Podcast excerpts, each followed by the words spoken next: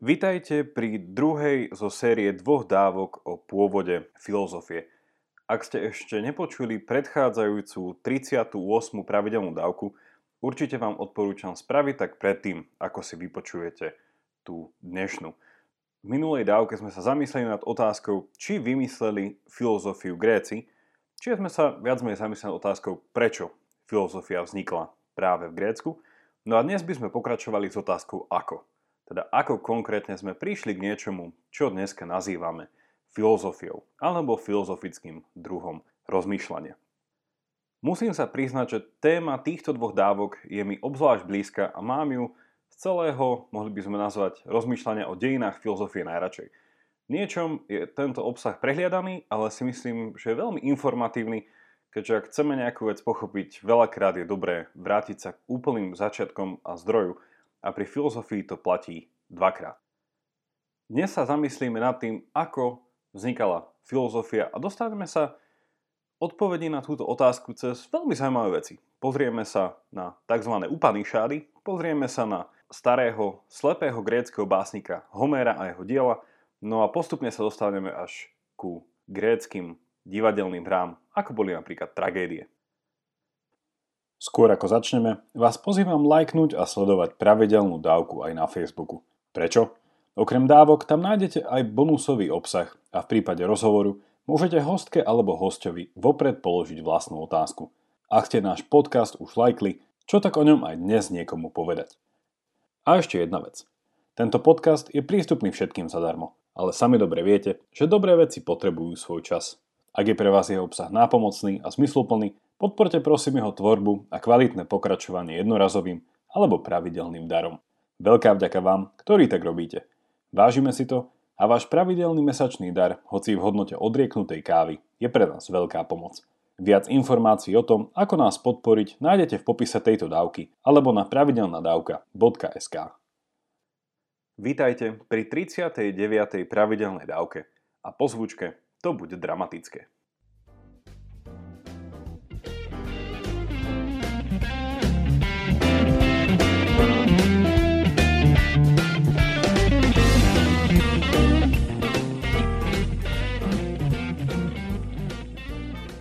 Predchádzajúcej dávke som povedal, že neexistuje a neexistovala v dejinách spoločnosť, ktorá by bola úplne nefilozofická. Teda ktorá by si nekladla isté filozofické otázky. V prvej časti dnešnej dávky sa chcem pozrieť práve na dva zdroje predfilozofickej reflexie, ktoré boli prítomné ako v západnej, tak aj východnej civilizácii. Ak teda hovorím o zdrojoch predfilozofickej reflexie, Myslím tým mýty, posvetné a epické príbehy. Filozofické otázky, ktoré si všetky tieto príbehy kladú, sú napríklad otázky, ktoré môžeme zaradiť do troch kategórií. Otázky poznania, teda čo je to svet, otázky morálky alebo etiky, teda ako by som mal žiť, ako konať, a po tretie sú to otázky, ktoré môžeme nazvať spoločenské alebo politické, teda ako spoločne usporiadať naše životy. Najprv sa pozrieme, ako sa na tieto otázky pozerali staré indické Upanishady a neskôr sa posunieme k Homérovi. Slovo Upanishada doslovne znamená sediaci pri niekom, sediaci pri nohách. A myslí sa tu tým sediac pri nohách nejakého učiteľa alebo majstra. Upanishady sú staroindické nábožensko-rituálne filozofické komentáre k védam. A védy, ako asi viete, sú najstaršie posvetné texty či knihy hinduizmu, a teda indickej náboženskej tradície a kultúry. Ak by sme chceli tieto texty dátovať, védy vznikali niekde medzi 16. až 9. storočím pred Kristom a najdôležitejšie z ich komentárov, teda Upanishady, môžeme dátovať medzi 8. a 4. storočím. Čo do počtu, známych je okolo 200 Upanishad. Tieto komentáre sa, ako som spomenul, pýtajú filozofické otázky, či už sú to otázky ohľadne pôvodu a povahy sveta, nášho konania v ňom, alebo nejakého spoločného spolužitia. No ale odpovede, ktoré ponúkajú, sú mýtické až náboženské. Preto nemôžeme povedať, že by to boli Upanishady, s ktorými vznikla filozofia. Centrálnu rolu v týchto komentároch zohrávajú koncepty ako Atman a Brahman. Atman je niečo ako duša, vedomie, vesmír, oheň, no a intuícia, ktorá plinie z tohto konceptu je taká, že všetci zdieľame tú istú podstatu. Všetci sme súčasťou tejto vesmírnej kozmickej duše. Atman. Brahman je niečo, čo by sme mohli preložiť alebo chápať ako konečná realita, ale súčasne ako aj poznanie, poznávanie alebo myslenie a naše myšlienky. Inými slovami by sme mohli povedať, že Atman je makrokozmos a Brahman je mikrokozmos. Záleží samozrejme na tradícii, ale v hinduizme spojenie práve týchto dvoch pojmov vedie k niečomu, čo sa nazýva nirvána. No a nirvána by mohla byť zjednodušene opísaná ako existenciálny stav vedomia, ktorom si uvedomujem zjednotenie s nejakou vyššou alebo širšou realitou. Čiže vlastne ako keby sa Brahman zjednotil s Atman. Vidíme tak, že Upanishady sú zdrojom istej múdrosti a poznania sveta. Ale toto poznanie je stále priveľmi predkané mytológiou a východným náboženstvom a nestojí samostatne ako filozofia či filozofické poznanie. Poďme sa pozrieť teraz na Homéra a jeho epické básne. Homérov život je samotný opradený mnohými legendami od toho, kto vlastne bol, či vôbec žil, či jeho najznámejšie diela vlastne napísal on, ale môžeme sa zhodnúť na to, že to bol grécky epický básnik, ktorého meno samo o sebe naznačuje, že bol slepý. A jeho život môžeme veľmi, veľmi široko dátovať niekde medzi 12. až 7. storočím, ale keďže hlavný námed jeho diel, teda Trojská vojna, sa dátuje na 13. až 12. storočie pred Kristom a teda tieto diela vznikali až niekoľko storočí potom, môžeme sa orientačne pozerať na 9. až 7. storočie ako doba, v ktorej mohol žiť. Homer je známy svojimi dielami Iliada a Odisea a tieto diela, nakoľko sú súčasťou antickej literatúry, nie sú opätovne ako to bolo pri Upanishadách zdrojom filozofie aby som to povedal presne, nachádza sa v nich viacero filozofických otázok a úvah, ale nemôžeme povedať, že tieto diela a Homer samotný by bol prvý filozof, alebo že vymyslel filozofiu ako takú. Prečo je tomu tak? Skôr ako zodpoviem na túto otázku, priblížim vám trochu obsah týchto dvoch diel, ktorý verím, ale určite poznáte. Iliada je prvým eposom, ktorý mapuje priebeh Trojskej vojny. Určite poznáte mená ako Krásna Helena, Hektor, Achilles, príbeh o trojskom koni a tak ďalej. Príbeh druhého eposu, Odisei, sa odvíja okolo postavy Odisea. Odysseus bol grécky král z mesta Itaka, ktorý sa zúčastnil aj na trojskej vojne a tento epos hovorí o jeho dlhotrvajúcej ceste domov, o jeho návrate do Itaky k jeho manželke Penelope.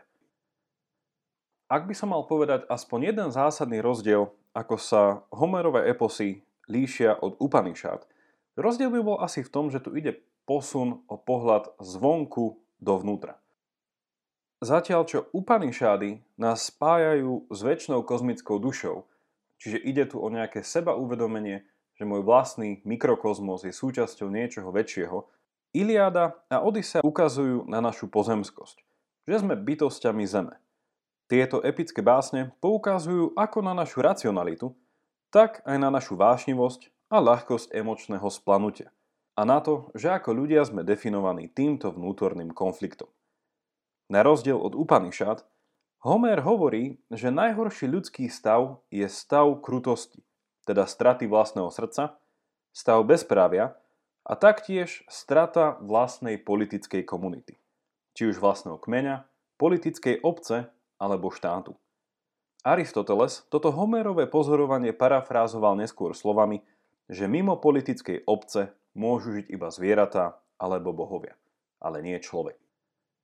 Nechcem v dnešnej dávke ale detailne rozpitvávať rozdiely medzi týmito, mohol by som povedať, uholnými kameňmi východnej a západnej civilizácie, ktorými tieto diela určite sú, ale vráťme sa k teraz otázke filozofie a ako som naznačil, otázke, prečo ani Homérové eposy Iliada a Odisea nie sú tými dielami, ktorými by sme mohli povedať, že začínajú dejiny filozofie. Homérova Iliada a Odisea, a možno poznámka na okraj, možno sa pýtate, prečo sa Iliada volá Iliada, keď pojednáva o Trojskej vojne. Troja bolo mesto v Malej Ázii, teda v dnešnom Turecku, no a Gréci volali toto mesto Ilia, čiže z toho plyne aj názov prvého eposu Iliada. No ale vráťme sa k tomu vysvetleniu. Iliada a Odisea nakoľko upriamujú našu pozornosť na vnútorný boj človeka a budovanie jeho charakteru, a možno je vám známa grécka múdrosť pochádzajúca už od Homéra, že náš charakter je našim osudom, tak tieto diela stále nie sú dielami filozofickými. I keď je potrebné dodať, majú k nim už naozaj veľmi blízko. Kto teda v starovekom antickom Grécku vymyslel filozofiu? Odpoveď nájdeme v gréckom divadle. Ako som už spomenul, pri Upanishádach a Homérových eposoch som hovoril o tzv. dvoch zdrojoch pred filozofickej reflexie. Išlo teda o mýty, posvetné a epické príbehy, ktorí síce boli zdrojom istého druhu múdrosti, ale stále sme ich nemohli nazvať ako dielami filozofickými. Ako teda vznikla filozofia? Vznikla postupným zlepšovaním alebo odmietaním istých tvrdení, názorov a pozorovaní, ktoré boli prezentované básnikmi alebo gréckými divadelnými hrami, teda tragédiami alebo komédiami. Pristavme sa teraz pri týchto dvoch elementoch. Pri básnikoch a pri divadelných hrách. Básnici boli veľmi dôležitou súčasťou istej historickej a kultúrnej pamäte starovekého Grécka. A možno ste nevedeli, ale boli to práve oni, tzv. potulní alebo cestujúci básnici, ktorí chodili z mesta do mesta a boli platení za to, aby recitovali alebo spevom prednášali práve eposy ako Iliada a Odisea. Často bolo toto ich, môžeme povedať, predstavenie, doprevádzané hudbou, a teda harfou, no a samotní básnici vedeli všetky tieto diela na spameť, keďže zapísané boli až oveľa, oveľa neskôr. Od tejto básnickej tradície sa neskôr dostávame k vzniku gréckých divadiel, gréckej drámy, ktoré vznikali z príležitosti festivalu gréckému bohovi vína Dionýzovi ktorého poznáme tiež pod menom Bacchus. Aby som vám čo najlepšie sprítomnil túto myšlienku gréckého divadla a ako vlastne toto divadlo prispelo k vzniku filozofie, rozmýšľal som nad tým a, a určite ste všetci alebo väčšina z vás videli film od Disneyho Hercules z 1997. No a vec, na ktorú chcem, aby ste si z tohto filmu spomenuli, sú múzy, ktoré sprevádzali a teda rozprávali, preosprávali a komentovali dej celou tohto filmu. Boli to vlastne tie postavy, ktoré ožili z tých gréckých váz a vlastne spevom, či už jednotlivým alebo spoločným, posúvali tento dej dopredu a boli prítomné od začiatku až do konca. Sú to práve tieto múzy, ktoré síce vo filme boli znázornené trochu inak, ale hrali rolu toho, čo v gréckom divadle nazývame chór alebo zbor. Pozrieme sa teraz na zloženie gréckého divadla čo do ľudí, ktorí tam vlastne hrali. Ak si predstavíte javisko takéhoto divadla, divadelné predstavenie bolo podávané hercami, ktoré tvorili práve tento chór alebo zbor.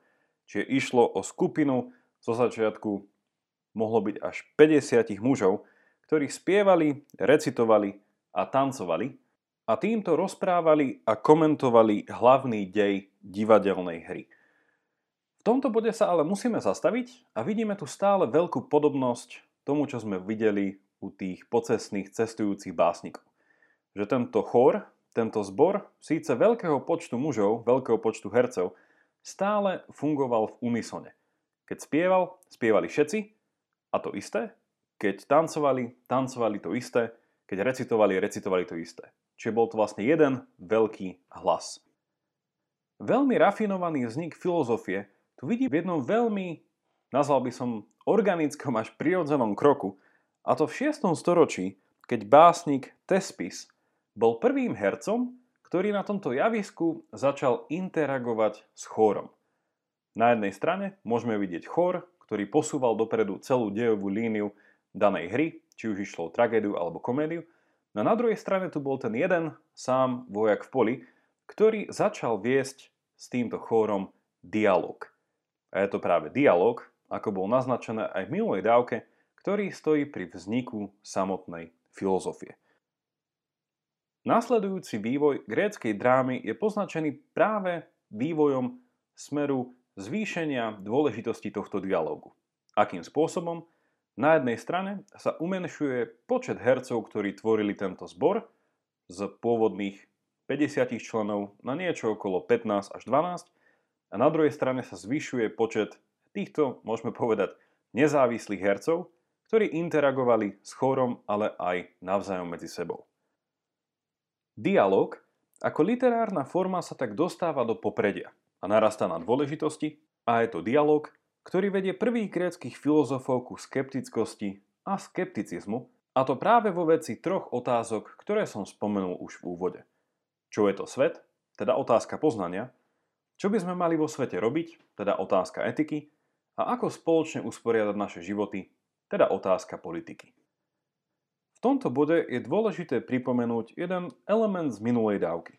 Ako bolo povedané, olimpionizmus ponechával najdôležitejšie otázky ľudskej existencie bez náboženských a mytologických odpovedí, na rozdiel od Upanishad a Homéra, a boli to práve ranní grécky filozofovia, tzv. predsokratovci, ktorým bolo týmto pádom ponechané veľké pole pôsobnosti. Na záver sa s vami chcem pozrieť ešte na obsah dramatických dialógov, teda dialógov, ktoré sa nachádzali v gréckých hrách. Divadelná hra, na ktorú by som sa chcel pozrieť, je hra s názvom Antigona, ktorú napísal Sofokles. Ten síce nebol prvým filozofom, ale ako jeden z prvých, na rozdiel od Homéra, dáva svoje postavy nielen do vzájomného rozhovoru o filozofických otázkach, ale samotné jednotlivé postavy vedú vnútorný dialog, hľadajúc odpovede na najťažšie otázky. Ak by sme sa pozreli na hlavnú postavu tejto hry, samotnú Antigonu, tá neposlúchla príkaz či zákon kráľa Kreona a pochovala svojho brata. A je to práve tento skutok, pre ktorý sa dodnes Antigona študuje na každom kurze právnej filozofie, ktorá skúma vzťah medzi morálkou a právom či zákonom. Ak ste ju ešte nepočuli, odporúčam vám 15. pravidelnú dávku, kde sme sa Antigone a politickej filozofii venovali viac. Môžeme teda povedať, že Sofokles a jemu podobní dramatici ako Eschylus a Euripides síce neboli prvými filozofmi, ale boli to práve mnohí z prvých filozofov, ktorí navštevovali ich dramatické hry. Bolo to práve tu, kde zažili silu dialógu kladenia otázok a hľadania odpovedí, ktorého hlavnou úlohou bolo spoznať samých seba. Vedieť, kto sme, aby sme dokázali viesť dobrý život. Ako bolo spomenuté už v minulej dávke, tu nachádzame korene niečoho, čo by sme mohli nazvať grécky etický perfekcionizmus. Na úplný záver sa tak vráťme k našej pôvodnej otázke. Ako sme sa teda dostali k filozofii? Jednou vetou, pretancovali sme sa k nej. Filozofii predchádzali epické a mýticko-náboženské príbehy, ktoré boli až v neskoršom štádiu ponávané slovom. A na úplnom začiatku išlo o komunikáciu tzv. prirodzeným jazykom. Jazykom tanca, hudby, malby a inými kultúrnymi prejavmi. Až neskôr sa tieto príbehy začali šíriť lirizovanou formou, ako napríklad Iliadu a Odiseu šírili pocestní básnici, a ešte neskôr Práve v kontexte divadelných hier sme svedkami prvej verbálnej interakcii vo forme dialógu, ktorá onedlho prerástla do uholného kameňa antickej filozofie, ktorý nazývame Sokratová metóda. Ak ste o nej ešte nepočuli, je to metóda cieleného kladenia otázok, ktorá spoludiskutujúcemu nedáva odpovede, ale podnecuje ho k ich samostatnému hľadaniu. Toto bol v krátkosti príbeh o pôvode filozofii prečo filozofia vznikla v Grécku a ako v Grécku vznikla. Toľko na dnes. Teším sa na vás opäť v stredu. Majte sa dobre a nech vám to myslí.